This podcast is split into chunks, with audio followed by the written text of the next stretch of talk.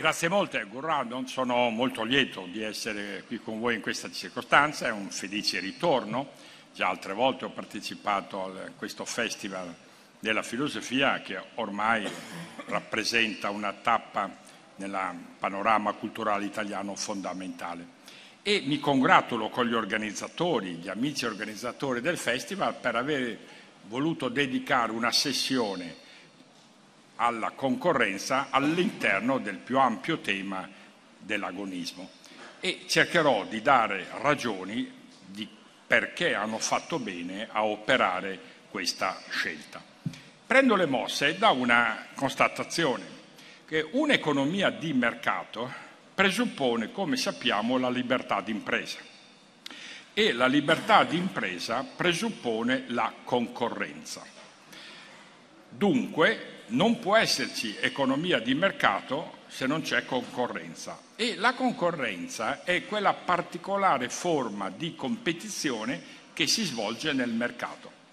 Quindi, mentre competizione, parola che deriva dal latino competere, è il genus, concorrenza è una species. Quindi la concorrenza è una specie della competizione. Ad esempio in ambito sportivo non si parla di concorrenza sportiva, bensì di competizione sportiva. E la stessa cosa in altri ambiti, quando ad esempio degli studiosi, dei letterati o di altro devono discutere a volte animatamente, si dice fanno una competizione. E voi sapete che in latino competere vuol dire tendere assieme cum medesimo, a un medesimo obiettivo. Quindi sin dall'inizio il termine competizione ha sempre avuto una connotazione fortemente positiva, perché dà l'idea della coesione, dell'essere assieme e, secondo luogo, avere in comune il fine, un qualche fine da raggiungere, quel fine che i greci chiamavano il telos, verso cui bisogna andare, eccetera. Quindi la concorrenza è quella particolare forma di competizione quale si svolge nel mercato. Le economie oggi nel mondo sono tutte economie di mercato, fatta eccezione della Corea del Nord e della, in parte di Cuba, tutte le altre economie, Cina compresa, hanno adottato il modello dell'economia di mercato ma fino a 25 anni fa non era così. Prima della caduta del muro di Berlino c'era un modello alternativo a quello del mercato, era la pianificazione centralizzata. Dunque, in un sistema pianificazione centralizzata ovviamente non c'è spazio per la concorrenza perché? Perché non c'è la libertà d'impresa e dunque non ha motivo di esercitarsi questo. Quali sono gli elementi costitutivi della concorrenza? Tre. Il primo è la libertà, cioè la libertà dei, di agire in quella area che appunto noi chiamiamo mercato, dove la concorrenza ha luogo. Questo è importante perché ci fa capire che se ad esempio lo schiavo non può competere, così come non può competere nel mercato il povero assoluto il povero estremo.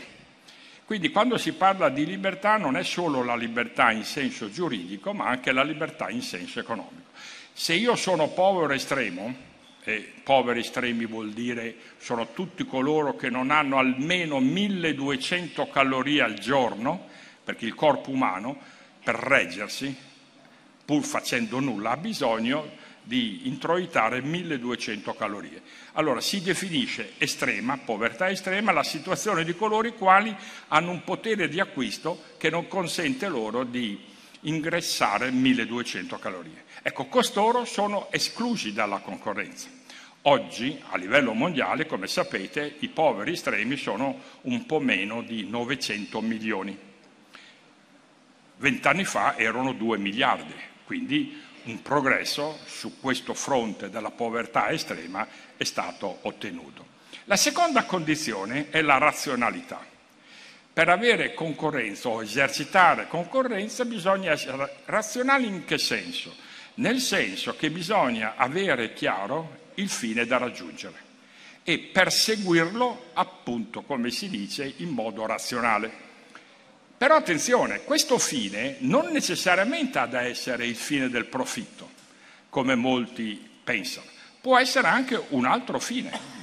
Voi sapete, negli Stati Uniti nel 2010 una nuova legge ha introdotto una figura giuridica nuova che è Benefit Corporations e l'Italia ha introdotto questa stessa figura esattamente nel dicembre scorso. L'Italia è il secondo paese al mondo che ha innovato, che vuol dire che quando vogliamo noi non siamo inferiori agli altri, anzi abbiamo una marcia in più, questa è la mia tesi, ma non devo argomentare di questo.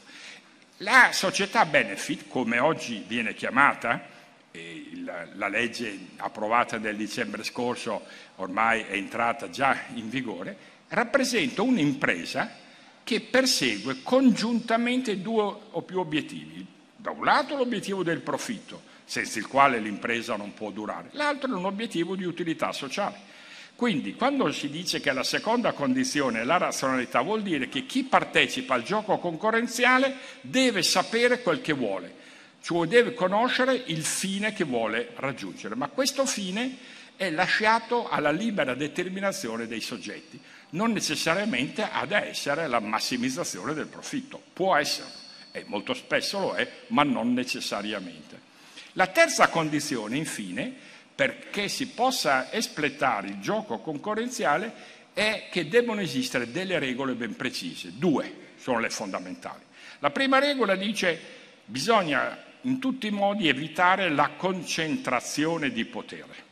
Concentrazione di potere tecnicamente nel gergo degli economisti, ma tutti ormai sono in grado di afferrarne il significato, vuol dire niente monopoli e neppure oligopoli. Oligos in greco vuol dire pochi. Quindi l'oligopolio è quella situazione in cui in un mercato esistono poche imprese, tipicamente di grandi dimensioni, che come si dice in gergo si spartiscono le quote di mercato. Ecco, quando questo c'è, e oggi c'è, dopo dirò, con riferimento alla realtà odierna, viene meno la concorrenza.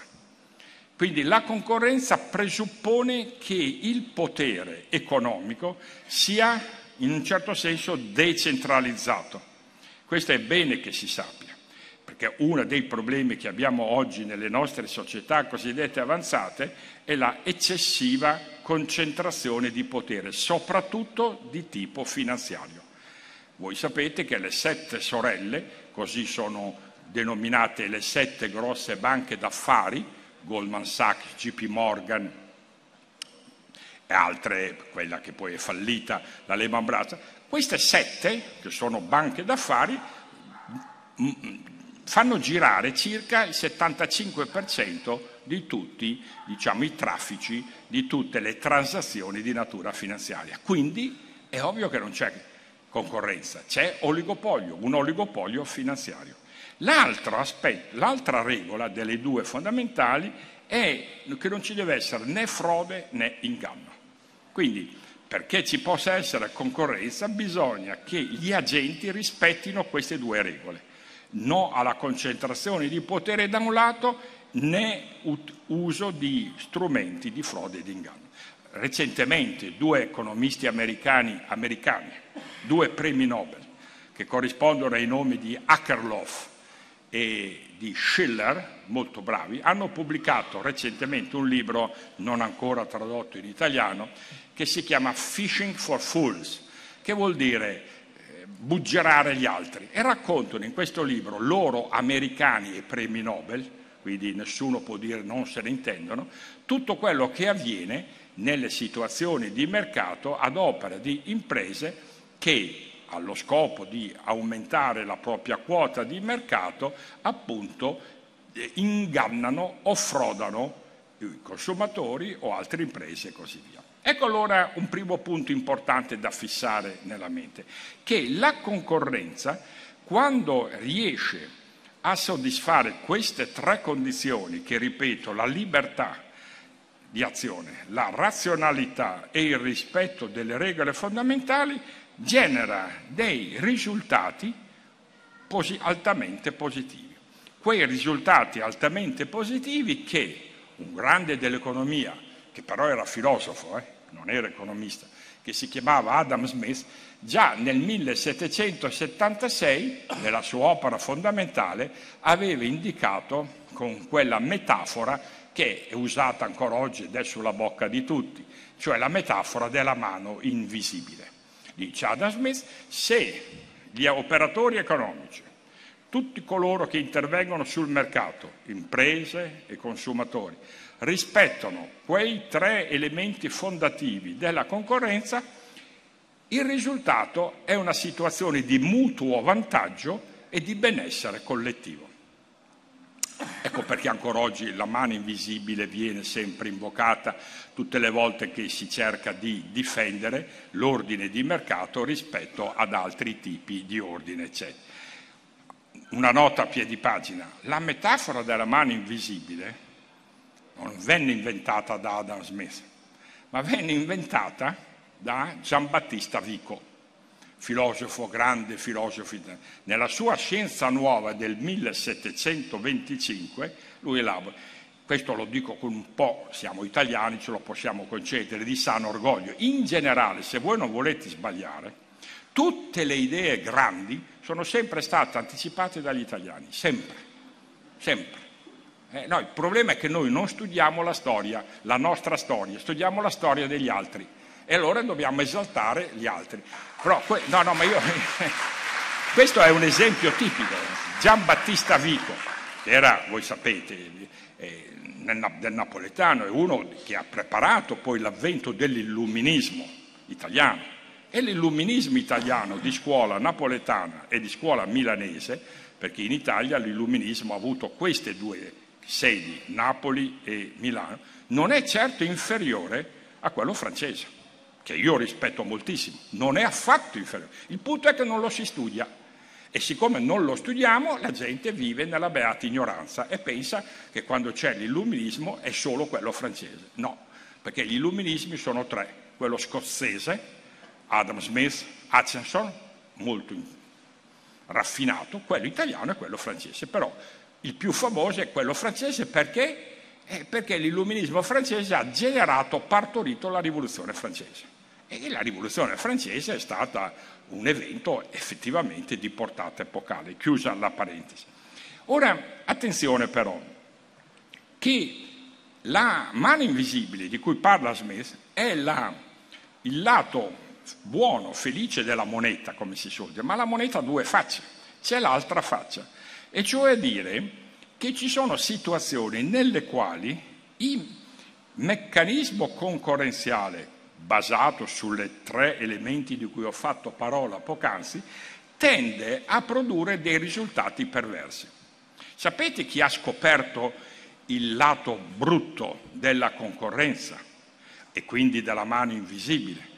Chi? Non un economista, ovviamente, ma un grande letterato e per certi aspetti filosofo, cioè Franz Kafka. Ora, Franz Kafka nel, Kafka, nel suo importante libro che avremo, avrete sentito, ha per titolo Il processo, il processo, descrive la situazione, vi leggo queste tre righe che mi sono segnato per far prima, descrive la situazione di questo signore che lui chiama Joseph K, tutti si chiedono se quel K fa riferimento al suo cognome, però non possiamo saperlo, viene condannato a morte senza sapere perché. Sentite cosa scrive Kafka nel suo romanzo. Qualcuno, cito, qualcuno doveva aver calunniato Joseph K perché un mattino, senza che avesse fatto nulla di male, egli fu arrestato. Alla fine dei conti K viveva in uno stato di diritto dove tutte le leggi erano in vigore. Chi si permetteva allora di entrare in casa sua e di sopraffarlo. E poi va avanti l'epilogo è che K viene giustiziato vittima di forze impersonali e anonime senza che appunto la vittima potesse sapere qual era il capo d'accusa. Ecco, questa nella letteratura più recente viene chiamata la mano invisibile perversa, che fa il pandan con quella invece positiva di Adam Smith. Quindi è bene che si sappia, quando si parla di mano invisibile dovete sempre dire al vostro interlocutore che le mani invisibili sono due. C'è la mano invisibile buona e quella cattiva. E questo dipende da alcune circostanze di cui adesso farò appunto parola. Questo lo dico perché, come dire, certe correnti di pensiero che oggi vanno sotto il nome in economia di neoliberismo tendono invece sempre a parlare solo della... Io sono il primo ad ammettere che la mano invisibile smithiana produce i risultati di benessere collettivo, di mutuo vantaggio, ci mancherebbe altro, lo insegniamo a scuola, lo insegniamo nelle aule universitarie però bisogna al tempo stesso avere l'onestà intellettuale di dire anche l'altro della medaglia, altrimenti non si fa, secondo me, cultura se si dà soltanto una posizione, si rischia di cadere nella ideologia. Allora, con questa precisazione adesso dico, anche se prevalgono le condizioni che danno vita alla mano invisibile nel senso di Adam Smith, cioè quella con risultati positivi, dobbiamo tener conto che l'entità dei benefici che la concorrenza di mercato produce e il modo in cui questi benefici si distribuiscono tra coloro i quali hanno preso parte al gioco di mercato dipende dagli orientamenti motivazionali di chi vi partecipa. Questo lo devo dire perché i miei colleghi economisti in generale, poi ci sono le eccezioni, non lo dicono mai, mai, mai. E questo secondo me è male, perché a me hanno insegnato che la verità bisogna dirla anche quando dà fastidio. Poi dopo ognuno è libero anche di perseguire altri, però non possiamo nascondere la verità. Ripeto, anche nel caso favorevole, in cui quelle tre condizioni di cui ho parlato sono soddisfatte, quindi libertà, razionalità, rispetto delle regole fondamentali, non è che l'esito è positivo, ma quanto è positivo, perché uno esito può essere positivo tanto o poco, e soprattutto come la positività degli esiti si distribuiscono fra tutti, è qualcosa che dipende dall'orientamento motivazionale degli agenti. Allora, gli orientamenti motivazionali degli agenti economici sono di due tipi, si chiamano in letteratura l'orientamento posizionale e l'orientamento relazionale. L'orientamento posizionale è l'atteggiamento di chi partecipa al gioco della concorrenza per sopraffare l'altro o gli altri, cioè dire per affermare la propria posizione di superiorità io ho bisogno di distruggerti. A chi si deve questa intuizione? A un filosofo inglese molto importante che si chiamava Thomas Hobbes. Hobbes pubblica la sua opera fondamentale intitolata Il Leviatano nel 1651. 1651. E qual è la, la, l'aforisma che regge tutta la costruzione hobbesiana? Homo homini lupus. Ogni uomo è un lupo nei confronti degli altri uomini. Ogni uomo è un lupo nei confronti. E Hobbes parte da questo assunto che non c'entra con l'economia questo, c'entra con l'antropologia o se volete con la psicologia, ma è meglio dire antropologia. Cioè lui assume che gli esseri umani siano cattivi, e siano cattivi non nella società ma nello stato di natura. Cioè nello stato di natura gli esseri umani sono, dicono i filosofi, ontologicamente perversi. Cioè ognuno di noi è un lupo. Allora se io penso che voi siete dei lupi nei miei confronti, cosa devo fare io? Ho solo l'obbligo di proteggermi, di difendervi, secondo di diffidare di voi. Eh, perché chi di voi si fiderebbe di un lupo affamato? Bisogna diffidare il sospetto, cultura del sospetto. E voi capite, questo è il cosiddetto orientamento posizionale. Siccome io sospetto che gli altri possano prevaricarmi e farmi del male, allora nella competizione posizionale io devo cercare di farli fuori prima io di loro, altrimenti loro mi sbraneranno. Sto un po' semplificando, ma il concetto è questo. La invece atteggiamento relazionale è quello di chi nella concorrenza cerca la relazione interpersonale. Cosa vuol dire relazione? vuol dire che io voglio vincere nei tuoi confronti, ma non ti voglio distruggere, non ti voglio cacciare via. Perché pensate a una situazione in cui il più bravo fosse in grado di distruggere il meno bravo, cosa succederebbe? Che dopo un po' di tempo si arriverebbe al monopolio, perché il più forte finirebbe e così facendo verrebbe violata una delle regole di cui ho, ho parlato poc'anzi. In altre parole, nella, la, qual è la, l'aforisma e quindi l'assunto antropologico che sorregge così, il cosiddetto atteggiamento o propensione relazionale? Lo dobbiamo ad un economista che si chiamava Antonio Genovesi, il discorso di prima. Eh? Antonio, dovete sapere che Antonio Genovesi, che ovviamente non viene insegnato nelle università italiane, è ovvio, perché siccome Antonio Genovesi italiano, era italiano, non bisogna insegnare, degli italiani bisogna sempre dire male, che hanno fatto questo, hanno fatto quell'altro, eccetera. Antonio Genovesi era di Napoli, in effetti era di Salerno. Ebbene, Antonio Genovesi è stato il primo cattedratico universitario al mondo di economia.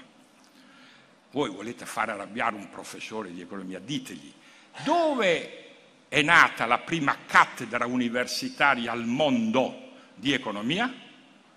Molti dicono Adam Smith, no, perché Adam Smith aveva la cattedra di filosofia morale, era un filosofo. Il primo economista, la prima cattedra viene fondata a Napoli dall'Università di Napoli nel 1753 e il primo cattedratico si chiamava Antonio Genovesi il cui libro ha per titolo Lezioni di economia civile. Dopo riprenderò questo concetto di civile, non di economia politica, perché l'addizione economia politica viene inventata da Adam Smith 25 anni dopo quella di Genovesi. E qual è l'aforisma di Genovesi sulla, sul quale costruisce la sua teoretica? Homo homini natura amicus, che vuol dire ogni uomo è per natura amico di un altro uomo. Vedete, mettete le due, le due frasi, quella di Hobbes e quella di Genovesi, capite subito la differenza. E anche Genovesi era un economista, e come se era un economista. Oggi viene riscoperto. Non è che fosse, come dire, un astratto pensatore, eccetera.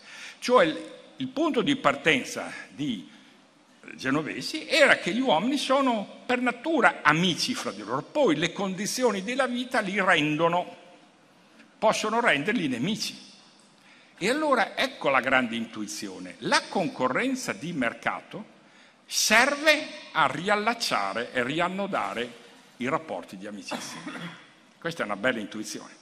Mentre secondo l'orientamento posizionale nella con concorrenza di mercato io ti devo espellere, ti devo istruggere, in senso economico ovviamente, e a volte anche in altri sensi, perché quando la, la, gara si fa particolarmente dura si arrivano, come ben sappiamo, e le cronache ci raccontano, a certe misure e così via. Ecco allora per dare risposta al punto. Quanto è il beneficio generato dalla concorrenza? E il beneficio c'è, il quantum e il come si redistribuisce tra le persone dipende esattamente dall'orientamento.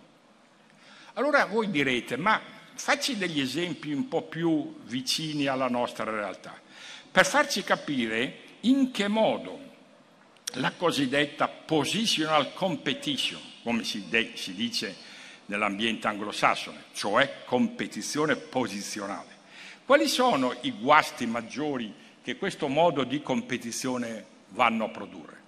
Prendiamo in considerazione l'impresa.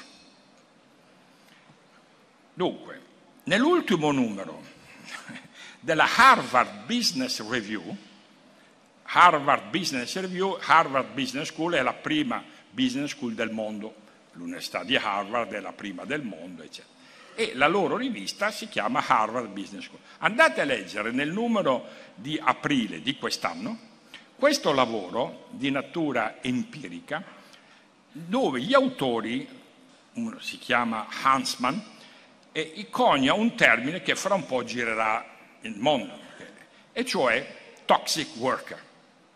che vuol dire il lavoratore tossico. Chi è il lavoratore tossico? Il lavoratore tossico è quello che, lavorando all'interno di un'impresa, subendo le conseguenze negative della posizionalità, perché anche dentro l'impresa c'è una forma di concorrenza tra i membri, perché ognuno vuole cercare di andare più su, ecco, questo determina una forma di scoraggiamento e di demotivazione che ha un costo, perché gli americani sono bravissimi, loro devono stimare tutto, calcolare tutto, di 13 mila dollari all'anno. Cioè un toxic worker, un lavoratore tossico, costa all'impresa, costa in che senso? In termini di minor produttività e di minore rendimento 13 mila dollari all'anno. Quindi se io ho 100 lavoratori, moltiplicate 13.000 per cento e vedete subito a che cifra vi viene. Ed è incredibile come siano gli americani, business school, non un convento di frati, a dire queste cose. Questo è l'aspetto. Perché gli americani che sono pragmatici, pragmatici capiscono che se le persone sono demotivate, non rendono. Ma soprattutto capiscono questo, che se io per far avanzare uno elimino e distruggo l'altro, io perdo tutto quel potenziale di creatività, di produttività che quello che ha perso avrebbe potuto darmi successivamente. Un po' come quando a scuola no? si bocciano per due anni, due anni di seguito bocciato fuori dalla scuola, dico bravo. E dopo quella persona cosa andrà a fare? darà un contributo positivo alla società? Ah, dice, ma perché è stato birichino, non ha studiato per due anni e bocciato fuori. È un discorso serio questo? Bisogna essere idioti per fare discorsi di questo tipo. È vero o no? Perché non capisci che quella persona eh, è comunque portatrice di talenti. Vorrà dire che dovrei cambiare la strategia per stare al mio esempio educativo, per riportarlo. La stessa cosa vale all'interno appunto delle imprese. Ecco allora che quando la competizione diventa posizionale, i primi a rimetterci sono le imprese, soprattutto oggi, che le imprese sono diventate delle learning organization, si dice, cioè delle organizzazioni basate sull'apprendimento. La learning organization è un'organizzazione che fa della innovazione, della creatività il suo punto di forza. Ma per innovare non può farcelo uno da solo, ci vuole il team, la squadra. E se tra i membri della squadra ci sono quelli che si divertono a tagliare le gambe, sapete cos'è il mobbing e tutte quelle diavolerie lì, è ovvio che la produttività non può. E dopo qualcuno legge sui giornali e da vent'anni che in Italia la produttività non aumenta, anzi stiamo diminuendo e stiamo pagando tutte le conseguenze, basta leggere i giornali tutti i giorni. Mai che uno si chieda come mai in Italia eh, sta diminuendo quando invece prima aumentava. Eh, eravamo italiani anche prima. Ma perché è, arrivata, ovviamente colpa nostra, eh, dei professori, I, i primi colpevoli sono i professori, che insegnano delle cose non sbagliate ma obsolete, vecchie, che oggi non funzionano. Perché oggi per innovare ci vuole un lavoro di squadra ma nel lavoro di squadra ovviamente non tutti sono tenuti a essere dei super geni, però anche se io non sono un super genio posso dare un contributo positivo, ma se tu mi elimini o mi umili, l'umiliazione è brutta sapete, soprattutto a una certa età, è ovvio che anche quel poco che potrei dare non riuscirò a darlo. Io adesso qui non entro, non ho il tempo di entrare nei particolari, ma chi conosce la letteratura di teoria dell'organizzazione sa la differenza che c'è tra la conoscenza tacita e la conoscenza codificata, distinzione dovuta a un altro filosofo, Michael Polani, americano, d'origine non americana, europeo, però eh, operava in America. Cioè la conoscenza oggi è tacita nel senso che si trasmette solo per contatto diretto. Invece la conoscenza codificata si trasmette per i codici. Io scrivo qui, tu la leggi e ti impossessi della conoscenza mia. Ma oggi il fattore strategico di competitività è la conoscenza tacita. Ma perché io so che nella tua testa c'è una elementi di conoscenza, ma tu non me li comunicherai mai se fra me e te o tu percepisci che io nei tuoi confronti ti voglio eliminare. Dirai, sono mica fesso da dirti ad esempio come si potrebbe migliorare quel prodotto, quel processo e via discorrendo. Ecco allora un primo punto. Oggi i veri imprenditori, e qua ce ne sono in questa terra, dobbiamo dircelo, di Emilia, Romagna, eccetera, lo capiscono questo discorso perché sanno che se vogliono competere sui mercati globali devono fare leva sulla competizione relazionale, non su quella posizionale. Dov'è un altro ambito dove la posizionalità competitiva produce disastri? Che è quello dell'intero sistema.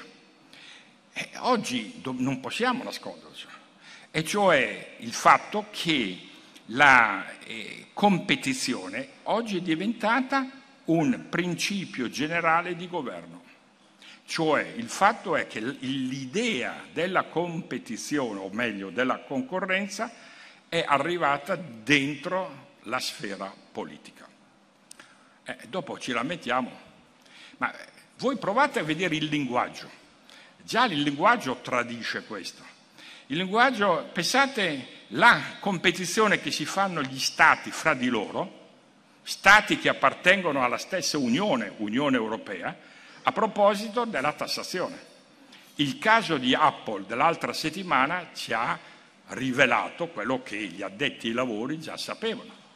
L'Irlanda, che fa parte dell'Unione Europea, a pieno titolo ha persino l'euro, capite, fa concorrenza a noi compresi perché fa pagare alle imprese fuori dell'Unione Europea ufficialmente il 12% di imposta sui eh, profitti di impresa, ma nella realtà fa pagare lo 0,5%, eh, perché Apple è stata adesso multata ed è un evento importante. Quella donna eh, che è la commissaria europea ha avuto un coraggio da leone, io l'ammiro perché secondo me qualcuno potrebbe farle qualche scherzetto, perché lei sfidando i poteri forti ha detto tu devi pagare 13 miliardi. E l'Irlanda, il governo irlandese dice io non li voglio. Non li voglio perché? Perché chiaramente questa, con questa strategia l'Irlanda attrae da tutto il mondo le grandi multinazionali perché dice venite da noi a mettere il quartiere generale e non vi facciamo pagare le tasse. Ma se non pagano le tasse, siccome le imprese non si fanno carico del finanziamento dei beni pubblici, vuol dire che i beni pubblici li dobbiamo pagare noi, anche per loro. Quindi arriviamo a situazioni veramente preoccupanti. Ma questo perché? Per, in passato non era così. Perché l'idea della competizione è arrivata ed è diventata la regola di funzionamento della stessa azione politica. Oggi si come dire, traguardano i successi del, dei governi di varia natura, di, di varia specie, sul successo. Cioè il governo più forte è quello che aumenta il PIL. Uno dice, ma guarda che il PIL è un concetto economico, non è un concetto politico, ma questo è quanto ormai. Così come l'austerità, le politiche di austerità di cui noi italiani, assieme anche ad altri, come la Grecia, la Francia, stiamo soffrendo. Di chi sono la figlia? L'austerità. È figlia della concorrenza. Cioè, siccome i paesi devono, la Germania deve competere con gli altri e ha un surplus di bilancia dei pagamenti, come voi sapete, dell'8%, violando le regole del trattato che dice che non si dovrebbe superare il 3%, loro hanno l'8%, perché si dice noi in questo modo, noi tedeschi, ci rafforziamo nei confronti degli altri. E dopo è ovvio che l'Unione Europea non può funzionare, perché paesi come l'Irlanda, che sono piccoli, che non hanno una forza industriale, non fanno pagare le tasse e fanno venire le multinazionali straniere, fuori area. Altri, come la Germania, approfittano delle cosiddette politiche di austerità per aumentare la, il surplus della bilancia delle partite correnti, cioè le esportazioni rispetto alle importazioni e così via. Potrei continuare, ma soprattutto quello che per quanto riguarda il funzionamento del sistema fa specie è che questa cultura della concorrenza ha modificato il principio democratico. La democrazia è un concetto antico, eh? Aristotele, però nel corso del tempo ha conosciuto diversi modelli. Il modello fino a non molto tempo fa prevalente era quello della democrazia liberale o liberal democrazia. Non so se avete mai, sicuramente più o meno sapete ciò di cui si Oggi non, è, non esiste più la liberal democrazia. Il modello oggi vincente è il cosiddetto modello della democrazia elettorale, si chiama così. È un termine tecnico che hanno coniato i politologi. Democrazia elettorale vuol dire che il principio democratico è basato sulle elezioni. Ma santo cielo, ma le elezioni cosa c'entrano con la democrazia? Le elezioni sono uno strumento per la democrazia, non sono il fine della democrazia. Eh, basta andarsi a rileggere il testo fondamentale di Aristotele per capirlo, e dopo di lui migliaia di studiosi. Il fine della democrazia è ben altro e per raggiungere quel fine ci, vuole, ci vogliono le elezioni libere, eccetera. Ma nel momento in cui le elezioni da mezzo diventa fine, abbiamo modificato e voi vedete che nelle elezioni si fa una gara di tipo concorrenziale come sul mercato dove non si risparmiano invettive, dove non si risparmiano parolacce, dove ris- ognuno è libero di dire, che non è tanto una questione questa moralistica, è una questione che la logica della concorrenza, che è una logica tipica che sta dentro il mercato, è esondata come un fiume. È questa. Infine, un'altra area, poi dopo chiudo su questo, dove questa logica di concorrenza posizionale ha determinato e sta determinando guasti piuttosto seri è quella che si riferisce al mondo al quale io partecipo, cioè il mondo della scuola, scuola e università. Prima ho fatto un fugace accenno. Avete mai sentito parlare voi di meritocrazia? Allora, chi vi usa la parola democrazia, vi do meritocrazia, vi do un consiglio. Chiedetegli di spiegarvi cos'è il significato letterale di meritocrazia. Non lo sa, lo sanno pochissimi, perché la gente non studia, non riflette, va dietro come le pecore, eccetera. Il criterio meritocratico nella scuola è un disastro, perché la gente confonde la meritocrazia con la meritorietà. Ah, questo sì. Meritorietà vuol dire dare a ciascuno quel che si merita. Questa è la meritorietà, fare avanzare nella diciamo, eh, gerarchia o aziendale o scolastica chi ha più merito. Questo è un criterio di giustizia. La meritorietà è un criterio di giustizia e va rispettato. Ma la meritocrazia non è questo. Kratos, crazia, deriva dal greco kratos. Kratos vuol dire potere. Meritocrazia vuol dire dare il potere quale potere di, di scrivere le regole a quelli che hanno più merito, che vuol dire che confligge con la democrazia.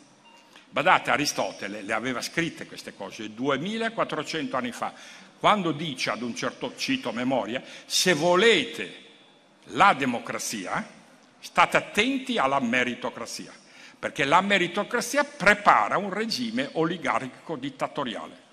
Tutte le dittature hanno basato sul criterio meritocratico. Poi dopo si è, una volta affermata la dittatura, prende altre vie, eccetera. E noi lo vediamo. Avrete visto la situazione, il dato recente dei cosiddetti finanziamenti europei, eh, grossi finanziamenti ai centri universitari. Noi come al solito siamo, siamo furbi, contribuiamo al fondo che serve a finanziare i progetti di ricerca in base alla popolazione. Ma se andate a vedere quanto riceviamo, riceviamo briciole. Chi fa la parte del leone sono la Germania, fino adesso anche l'Inghilterra, adesso dopo Brexit cambierà, la Francia, persino la Spagna ci batte. E uno si chiede, ma come mai è così? La risposta è la meritocrazia, perché tu dai un potere di scrivere le regole tali per cui coloro i quali hanno sale in zucca non hanno la possibilità di accedere ai fondi. Allora, voi sapete che noi abbiamo una grande, notevole capacità di, di, di, di teste pensanti. Se voi girate nei laboratori e nei dipartimenti del mondo, nei paesi più avanzati, trovate sempre degli italiani. Eh, ma come mai escono dall'Italia?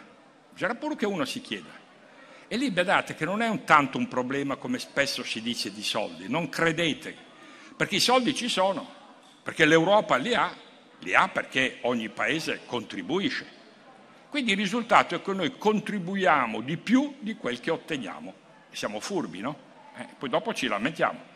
E questo succede perché le regole che sono state scritte sono tali da disincentivare l'arrivo dei fatti. Adesso io non entro nei dettagli perché non era questo il tema e così via. Ecco allora, vedete subito la posizionalità, la competizione posizionale ha effetti perversi dentro le imprese, alle quali fa perdere produttività, all'interno del sistema paese, nel suo complesso, che snatura il senso proprio dell'azione politica e della democrazia e all'interno di quel mondo vitale, vitalissimo, che è il mondo della scuola e dell'università. E prima facevo il riferimento, eh, ma dico, possibile che una scuola, noi abbiamo quattro nipoti, eh, perché siamo vecchi, e, e, la più grande ha 17 e la più piccola ha 9 anni. E ai più piccoli qualche anno fa dicevamo, sapete cosa vuol dire scuola? Scuola è una parola che deriva dal greco scolè.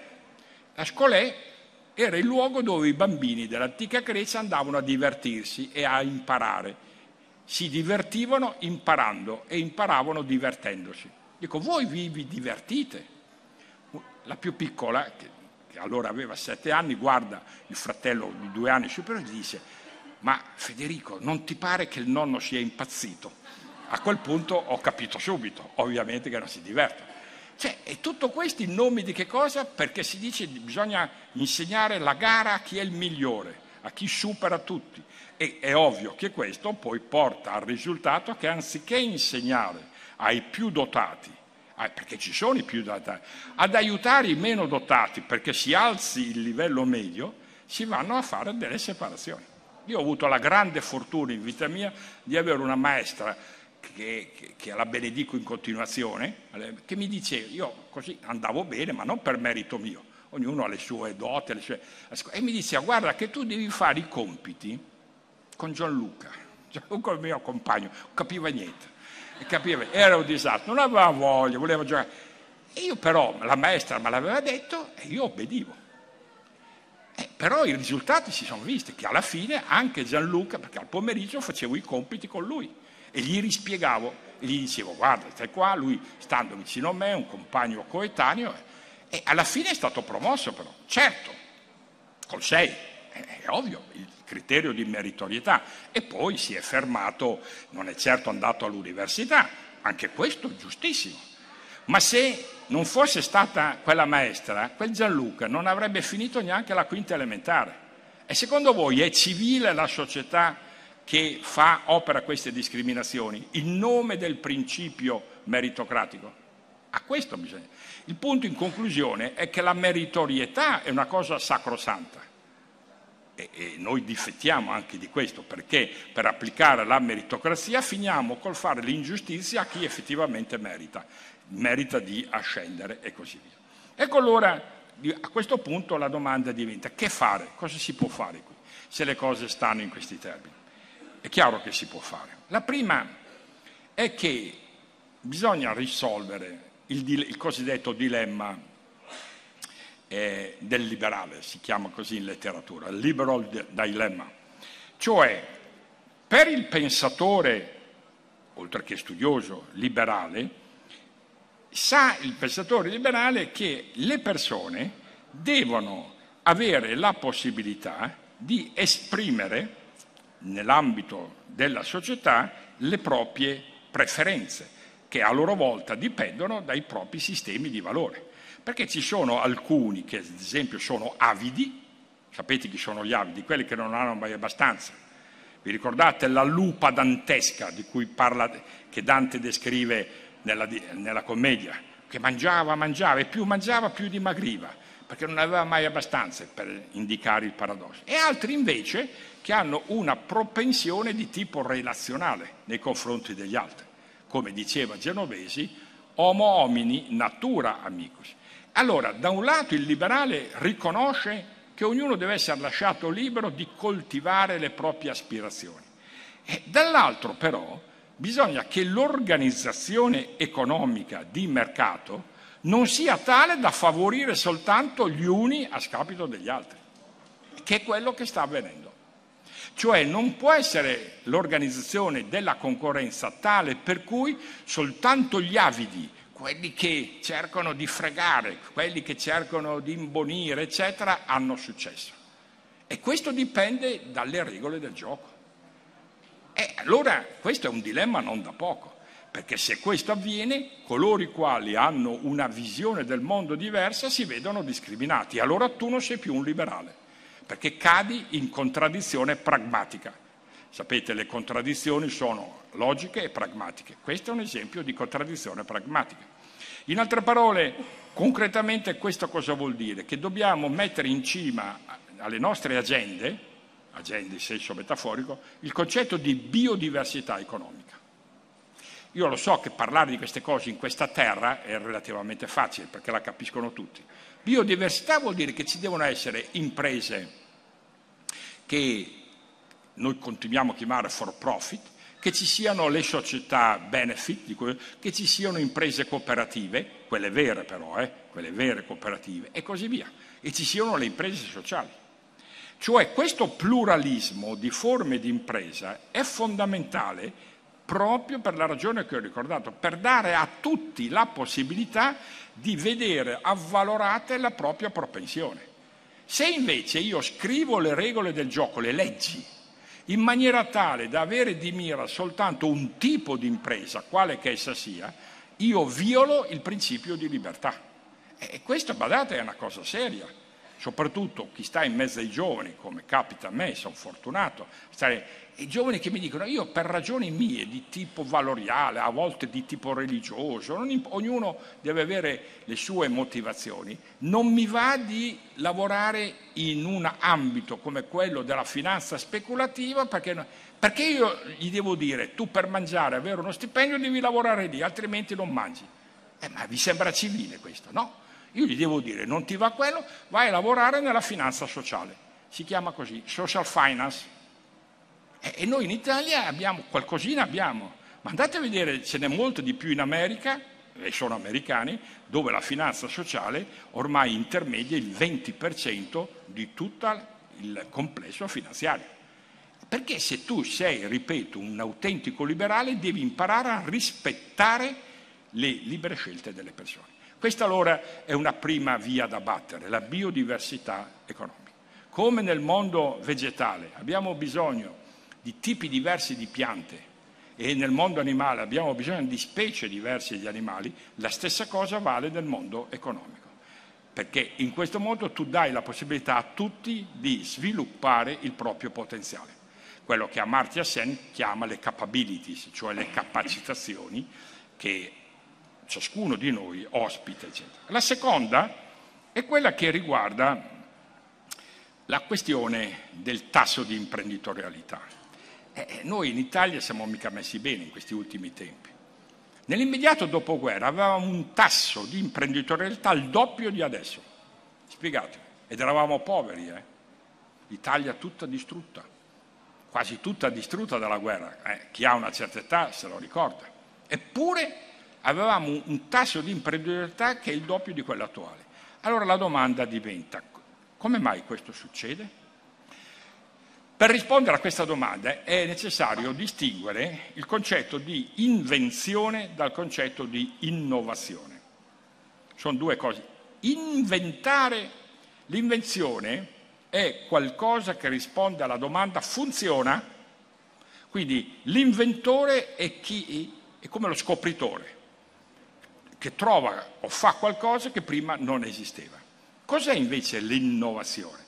L'innovazione risponde alla domanda è profittevole, cioè dire quello che è stato inventato può essere messo in pratica e rendere possibile la sua sostenibilità di tipo economico-finanziario? Questo è il punto. Ora, voi dovete sapere che noi italiani siamo i, in rapporto alla popolazione tra i primi al mondo come tasso di innovatività, scusate, di inventività, mentre siamo agli ultimi posti come tasso di innovatività. Cioè noi abbiamo più inventori che innovatori. Questo è un altro paradosso. Paradosso è una parola greca che vuol dire sorpresa, meraviglia, qualcosa che uno non si aspetta. Cioè abbiamo i cervelli, come dice, si dice in gergo, ma poi questi cervelli non generano risultati utili. C'è un esempio storico interessante che ci permette di capire questo. Voi sapete chi ha inventato la stampa. La stampa l'ha inventata Gutenberg. Quindi Gutenberg è stato un inventore, ma non è stato capace di tradurre in pratica la sua invenzione. Perché sapete chi è stato il primo a stampare un libro, un libro a stampa, perché prima i libri si scrivevano a mano, è stato un veneziano che si chiamava Manunzio. Quindi Manunzio è stato l'innovatore che ha, ha reso famosa l'invenzione di Gutenberg. Questo per far capire. Così come un'altra figura importante della nostra storia è quella di Leonardo da Vinci, perché Leonardo da Vinci era al tempo stesso, è stato al tempo stesso un grande in, inventore e grande innovatore. Guardate, lui ha inventato un modello di business, di organizzazione, di impresa, che all'estero viene studiato, in Italia non lo si studia, per forza, se no che gusto c'è essere italiani. Si chiama il modello della bottega leonardesca, perché lui era un genio straordinario, questo benedetto uomo. E lui era, se non è, però lui è stato anche un imprenditore, Molti non lo sanno, tutti pensano a Leonardo perché nei libri di storia c'è scritto che ha fatto quel, dipinto, l'ultima cena e tante altre cose, ma lui era un imprenditore, sapete. Aveva trovato un modo di applicare la divisione del lavoro all'interno della propria bottega e ci sono delle pagine del, delle sue diciamo, memorie bellissimi in cui dice io mentre lavoravo con le mani, perché allora si lavorava con le mani, col martello, la fucina, mentre lavoravo mi stava venendo un'idea nuova e quando mi veniva l'idea nuova trovavo poi il modo di applicarla. Ovviamente non si può pensare che siano tanti Leonardo da Vinci, però questo è un esempio preclaro. Ecco, oggi noi ci troviamo in questa situazione, che abbiamo molti inventori ma pochi innovatori. E allora la domanda è come mai? Da cosa dipende? Dipende dal fatto che non riusciamo a concettualizzare la differenza tra un problema di scelta e un problema di decisione.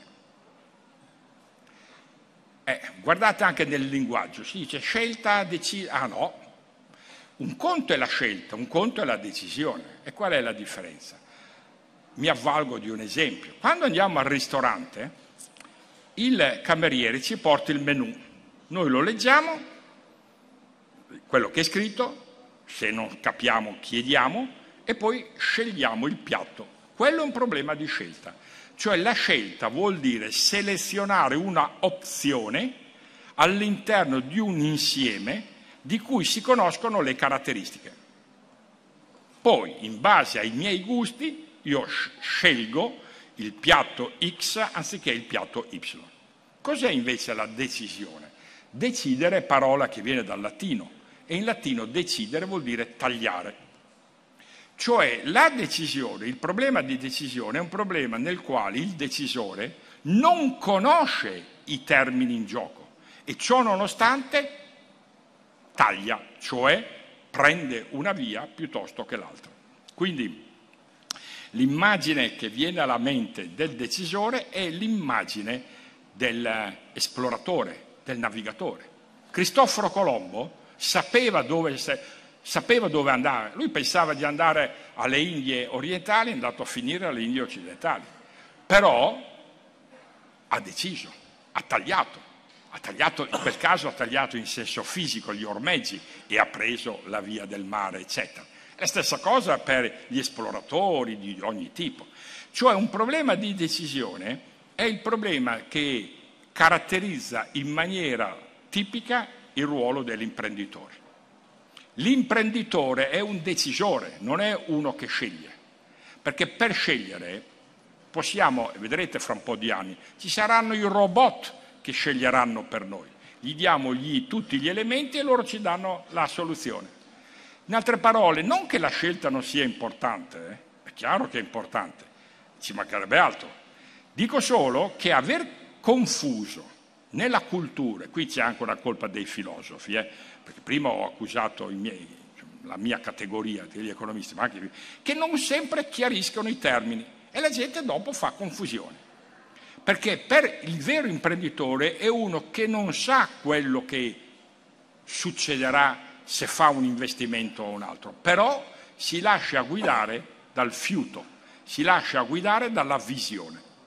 È imprenditore quello che dice io faccio un investimento se posso ottenere gli sgravi fiscali, posso fare questo. Ma quello non è un, un imprenditore, eh, quello al massimo è uno che sceglie, che sceglie l'opzione migliore non che ci sia nulla di male nella scelta.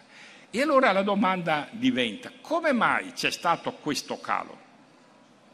Adesso capite di imprenditorialità, perché, per ragioni che io qui non ho il tempo di illustrare, negli ultimi 30-40 anni in Italia, e qui la cultura, ho detto prima, gioca un ruolo importante, abbiamo perso la capacità di distinguere tra scelta e decisione e di educare, questa è la parola, educare alla decisività dalla decisionalità. Lì abbiamo ecceduto nell'apprendimento delle tecniche, ma con la tecnica non si decide un bel niente. Con la tecnica io scelgo, perché io imparo tutte le technicalities del management, come si fa il bilancio, tutte cose santissime. Ma io con quella conoscenza lì mica posso decidere, perché per decidere devo avere una visione cioè devo avere come tecnicamente chiamano gli americani una vocation, una vocazione, come dire una voce che mi dice guarda vai, non aver paura, tenta. Nell'Italia del dopoguerra era così, i nostri imprenditori erano tutti semi-analfabeti, eccetto qualcuno ovviamente, ma in gran parte erano soprattutto da queste parti. Semi-analfabeti vuol dire avevano fatto le elementari, se poi arrivavano le medie era già tanto, ma però hanno fatto. E cosa hanno fatto? Hanno fatto il miracolo economico. È vero o non è vero questo? Questa è verità storica. Sono... Poi invece è avvenuto che la tecnica ha preso il sopravvento sulla educazione ai valori, cioè alla capacità di guardare nel futuro. Tecnicamente questo vuol dire che è venuta meno la prudenza. Io l'ultimo mio libro, l'ha ricordato il collega, si chiama Prudenza apposta, l'ho pubblicato dal Mulino proprio per cercare di, di svegliare un po'.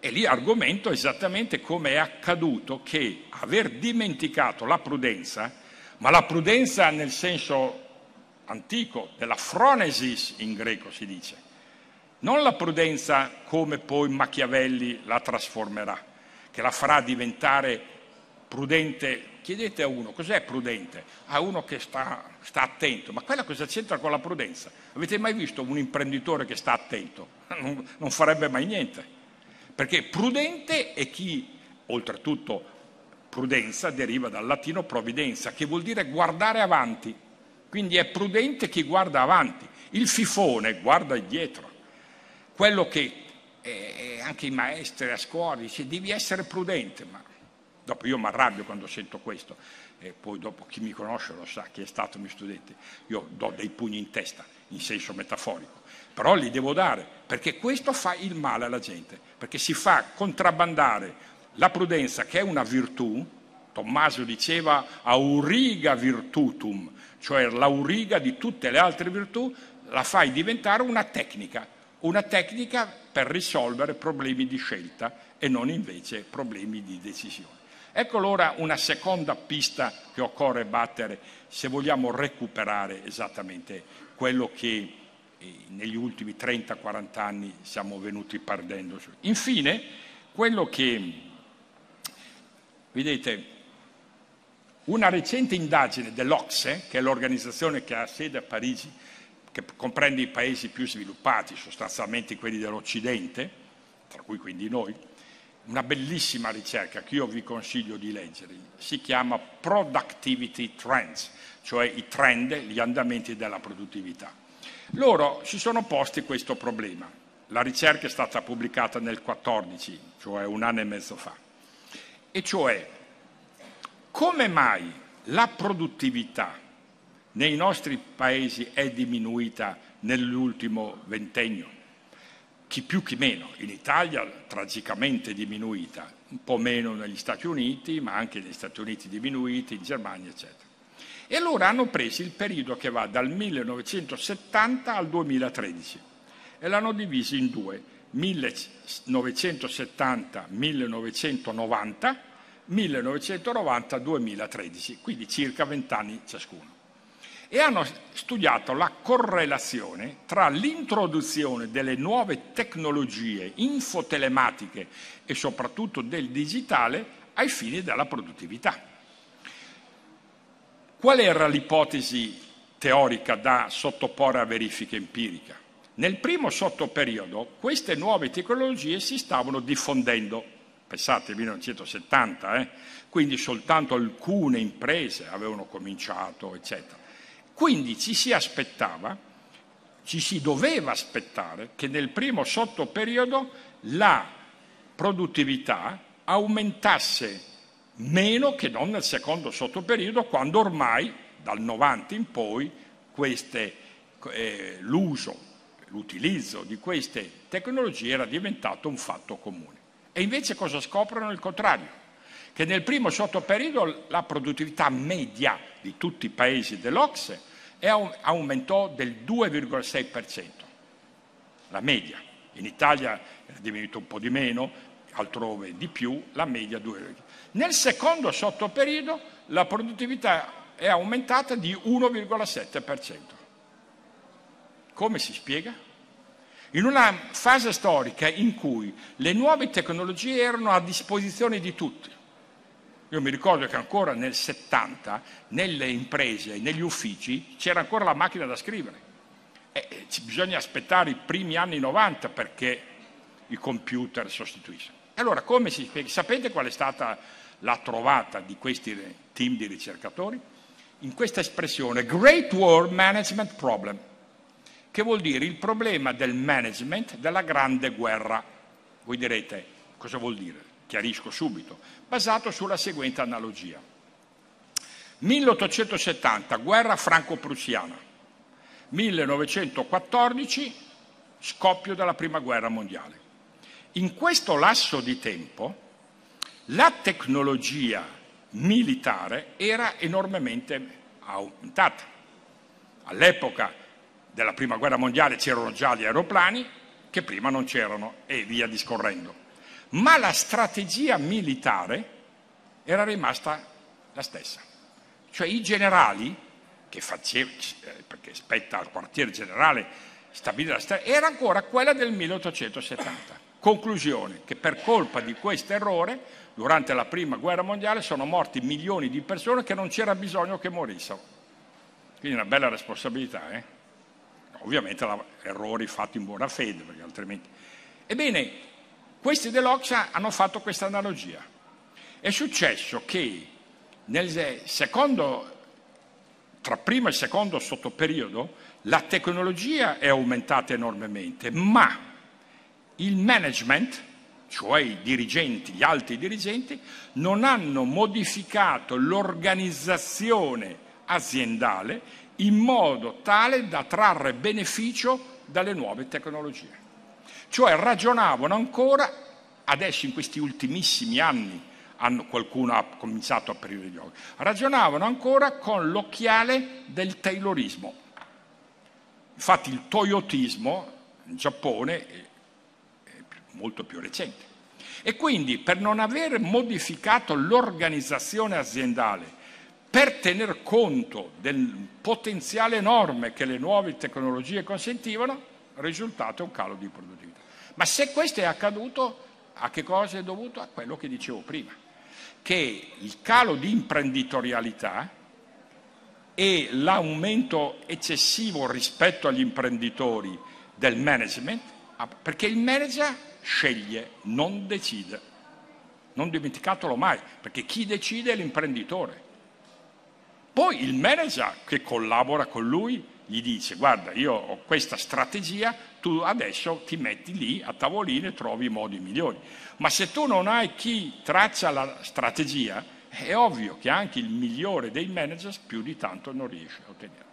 E questo, badate, in questo momento storico è il nostro cancro eh, di noi italiani, eh, perché noi non riusciamo ad uscire dalle secche del non aumento del PIL, di cui tutti i giorni ormai avete visto 0,5, 0,7, per questa ragione, perché la produttività ristagna. Nel confronto internazionale siamo alla ruota e un, un tempo non era così. Quindi vedete quando uno riflette su questo, capisce allora perché parlare di concorrenza secondo quest'ottica ti dà la possibilità di aprire. Infine, L'ultima è quella della democrazia. Cioè bisogna che capiamo che il modello di democrazia elettorale ci porterà alla rovina.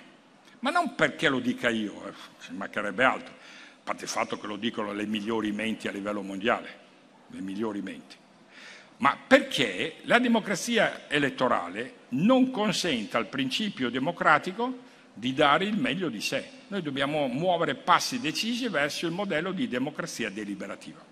Gli altri paesi ce l'hanno e da noi è vietato parlare di democrazia deliberativa. Non credete?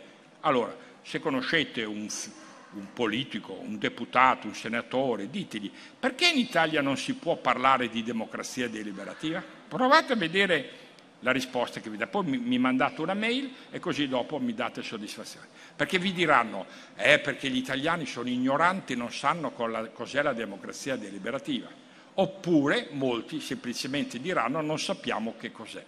E allora voi capite che dopo è inutile cercare di mettere le pezze al nostro modello di democrazia con le tecniche, cioè dire con eh, i, non che le tecniche non servono, ma quello che è in crisi è il modo di concepire in una realtà come l'attuale il principio democratico. Gli ultimi minuti li dedico a questo. Qual è anzi faccio prima leggerlo, Leopardi aveva capito tutto.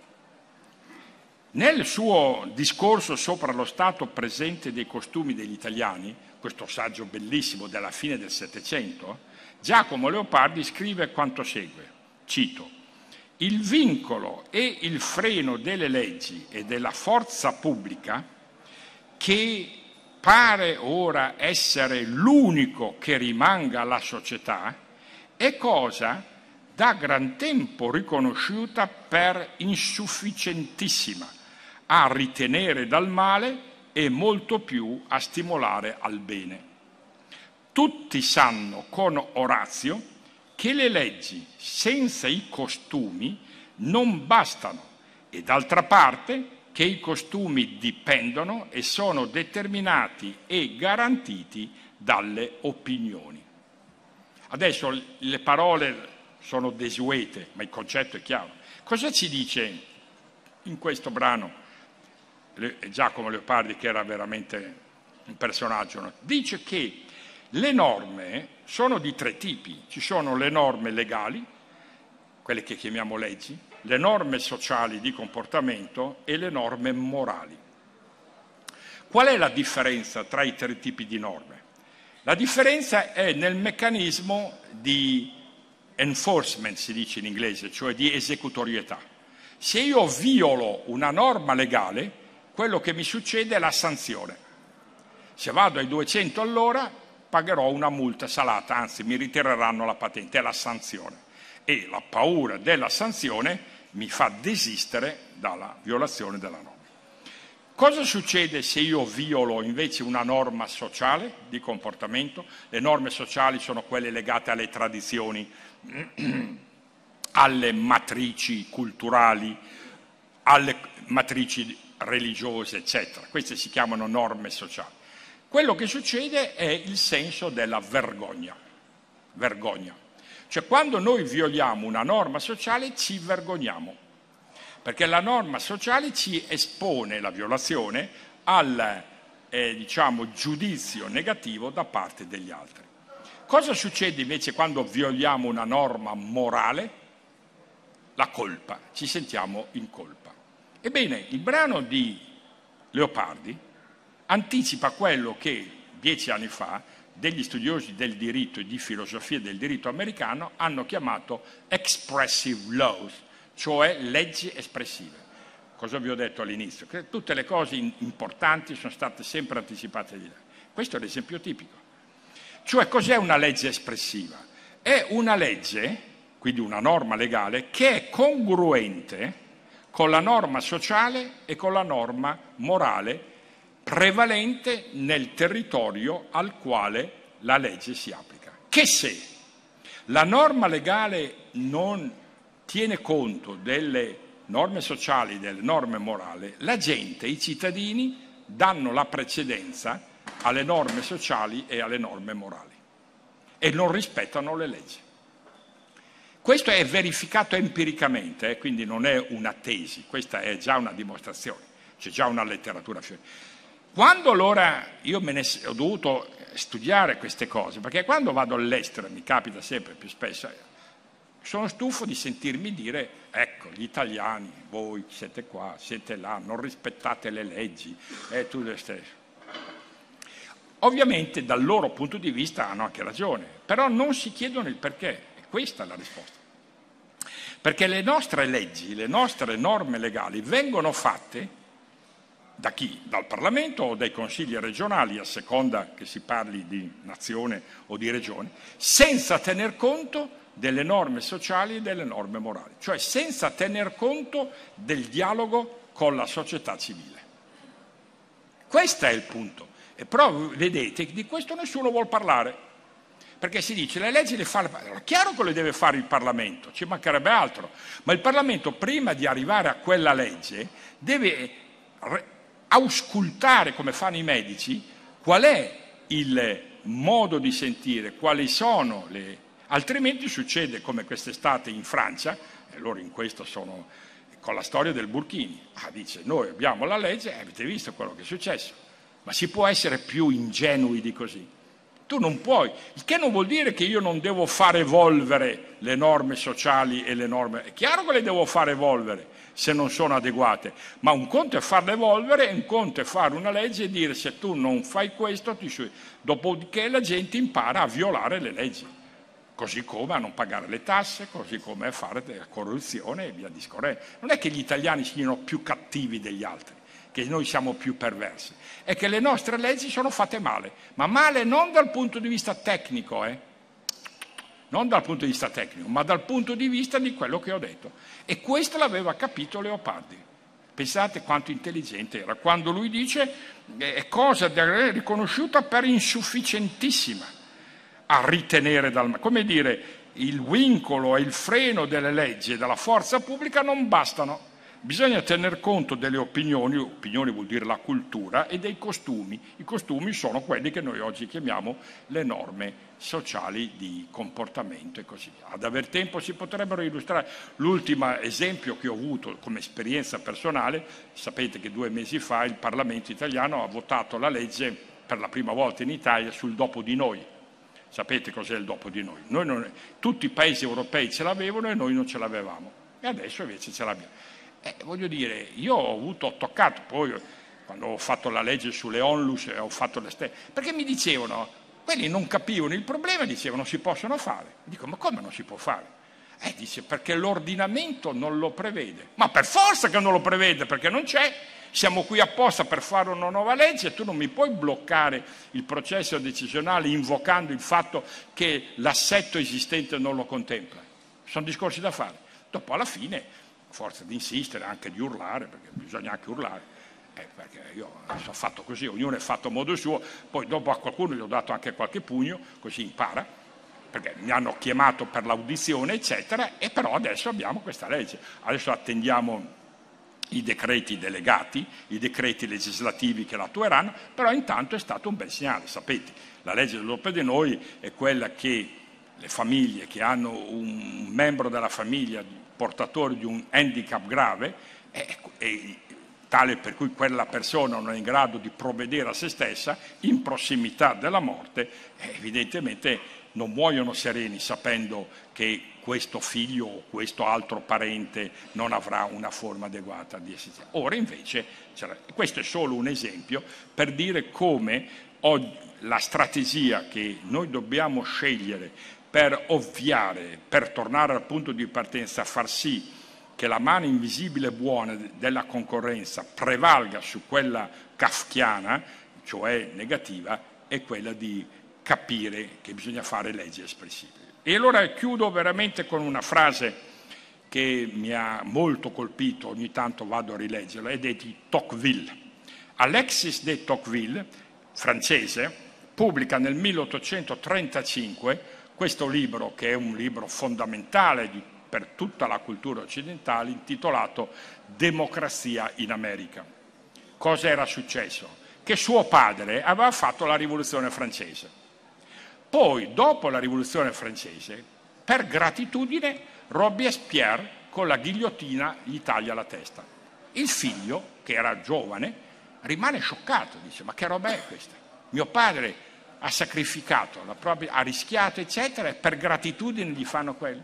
E va, come entra in crisi, e va in America a fare un viaggio, un paio d'anni. Al ritorno pubblica questo libro che ha per titolo Democrazia in America. Allora sentite il brano di Tre righe che vi leggo e ditemi voi se non è pertinente per la realtà di oggi. Io lo trovo affascinante. Scrive Tocqueville, il dispotismo vede nella separazione tra gli uomini la garanzia della sua permanenza. Il despota facilmente perdona i suoi sottoposti per non amarlo, a condizione che essi non si amino l'un l'altro. Bellissimo. Allora, se noi vogliamo, se noi, un attimo solo, se vogliamo evitare il dispotismo, e oggi il dispotismo si nasconde in pieghe strane, come voi sapete, il despota dei suoi tempi era il re assoluto, eccetera. Oggi ci sono nuove forme di dispotismo. C'è solo una regola, imparare ad amarci e voi capite cosa vuol dire amarci l'un l'altro, e cioè ritornare all'aforisma di Genovesi quando dice homo homini natura amicus e la capacità di trovare le forme concrete di vita pratica per tradurre questa frase di Tocqueville, che non c'è altro modo che amarsi l'un l'altro, è compito della nostra diciamo, intelligenza e soprattutto della nostra volontà. Grazie e buona.